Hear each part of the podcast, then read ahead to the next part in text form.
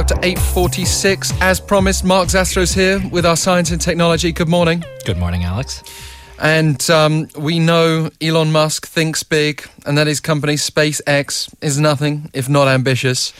But it still came as a bit of a shock last week when SpaceX announced it will send two paying space tourists on a flight, not around the world, but around the moon. And by the end of next year. Yeah, this is a very ambitious target. Uh, SpaceX plans to launch these private citizens, as you said, on a flight around the moon, not to land on it, but to orbit around it, and then return to Earth. So this will be the first time that anyone, you know, has been back to the moon or that deep in space in over 40 years since the Apollo missions. This craft will be fully automated, so these passengers uh, will be pretty much just along for the ride. And Which as, is great, but kind of scary at the same time. Well, I don't know. I would be more scary, I think, is if they had to take control, because that means something is wrong. Yeah, but like people have got a problem with self-driving cars. Yeah, taking them down the road would you be okay with a self-driving spacecraft? I mean, yeah, it's it's a bit of a it's an interesting proposition. And as for the identity of these these passengers, uh, we still don't actually know who they are. SpaceX has said that they wish to remain anonymous for now. Uh, all they have said is that these two people know each other, and they actually came to SpaceX saying that they wanted to do this. Um, so they've already paid a deposit towards the total cost of the flight, which is likely to be in the tens of millions of dollars. I mean, so this literally could be anyone with the money to, to spend, but that mm-hmm. still could be uh, quite a few people on that That's list. right. In, way too many to narrow it down, but I'm sure a few of us are wondering about celebrities who might have uh, decided to take this journey. It's possible. It's happened in the past. Mm. Um, we'll have to see. Um, well, just a reality check here. So far, SpaceX hasn't flown any people anywhere. They've only delivered supplies to the International Space Station, so it's a very fast timeline. It is, and you know, in fact, the rocket that this mission is supposedly going to launch on, which is a, a beefed up version of their current Falcon rocket, that hasn't flown yet, and neither has the crew capsule that they'll actually be inside. That's called the Dragon 2, and the current version is just for ferrying supplies. So the life support systems here have not been tested yet, uh, and both of those craft are actually years behind schedule, and they're not supposed to make their first test flight without a crew until this summer. So, you know, a moon mission that's well within the design capabilities of this craft, but uh, whether they can safely test it uh, before stuffing people inside of inside of it, but you know, by the end of next year, that is a big question mark. Although, having said that, the timeline is similar to what NASA did during the Apollo program, where they rushed their first flight around the moon to beat the Russians. That was the Apollo 8 mission. And that was just over a year after the first test flight of the Saturn V rocket. But why the rush? Is it possible they're trying to beat NASA back to the moon? So that could actually very well be the case. Uh, the timing is very interesting because NASA has its own upcoming deep space rocket, which is supposed to go up for its first test flight uh, next year as well. But just a couple of weeks ago, NASA announced that it's considering now adding a crew to that mission. And that would probably be a very similar mission around the moon. And this is reportedly due to pressure from the Trump administration to get NASA to, you know, actually show some progress. Uh, this mission could possibly be timed to the 50th anniversary of the original Apollo 11 moon landing, which would be in 2019. Um, so, so yeah, SpaceX saying that they want to do this by the end of 2018. It is kind of a bold play that steals a bit of NASA's thunder.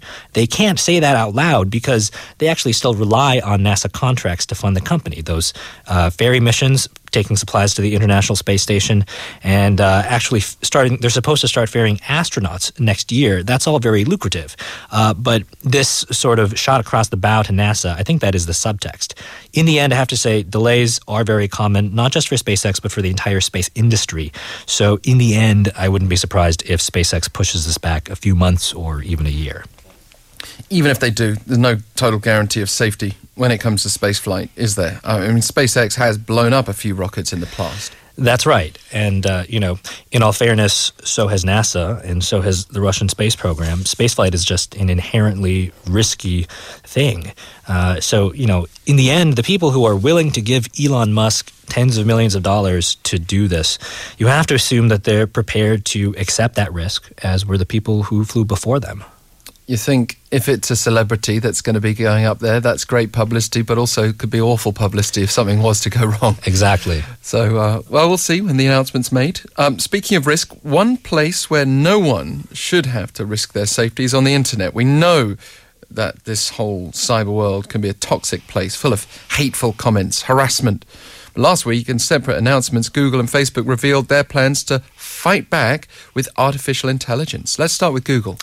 Right. So last week, Google launched a tool for web developers called Perspective, and it uses an AI to detect hateful content. So it gives phrases or sentences a score uh, based on its toxicity.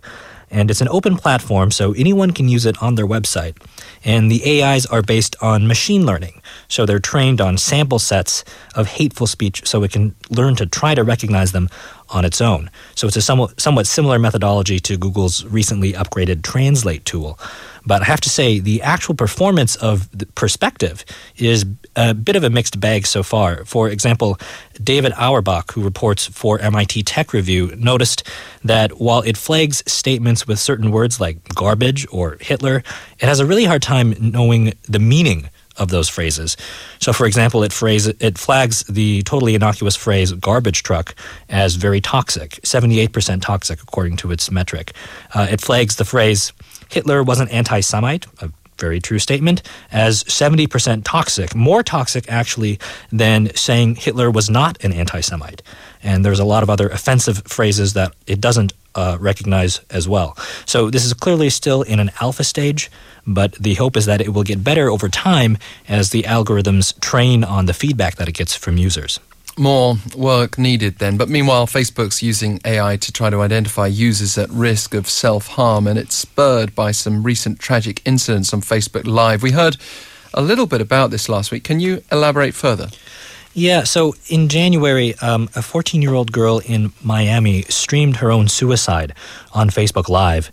And now Facebook is responding by using artificial intelligence to identify users who might be at risk while they are broadcasting. So this looks for comments on live streams like, Are you okay? or I'm worried about you from family and friends. And these streams are then quickly sent to a human for review at Facebook. And if this is indeed a situation of a potential suicide or other self harm, it then puts the user in touch with the suicide prevention hotline. And this is really encouraging. Facebook has been working with these suicide prevention agencies to try to formulate the most effective way to do this. And the director of the U.S. National Suicide Prevention Lifeline, John Draper, actually called this a huge step forward. Uh, so, so far, this tool is only being deployed in the U.S. for testing, but hopefully, both this and, and Google's tool, uh, eventually, hopefully, they turn out to be effective at making the internet a safer place. Yeah, they'll have to sift through a lot of those cryptic Facebook posts where people just write some uh, statement like awful exclamation mark and leave it at that prompting a whole series of people saying, "Hey, what's wrong? What's going on?" Yeah, it's a lot of noise to try to extract this this signal. But but it's great that they're trying.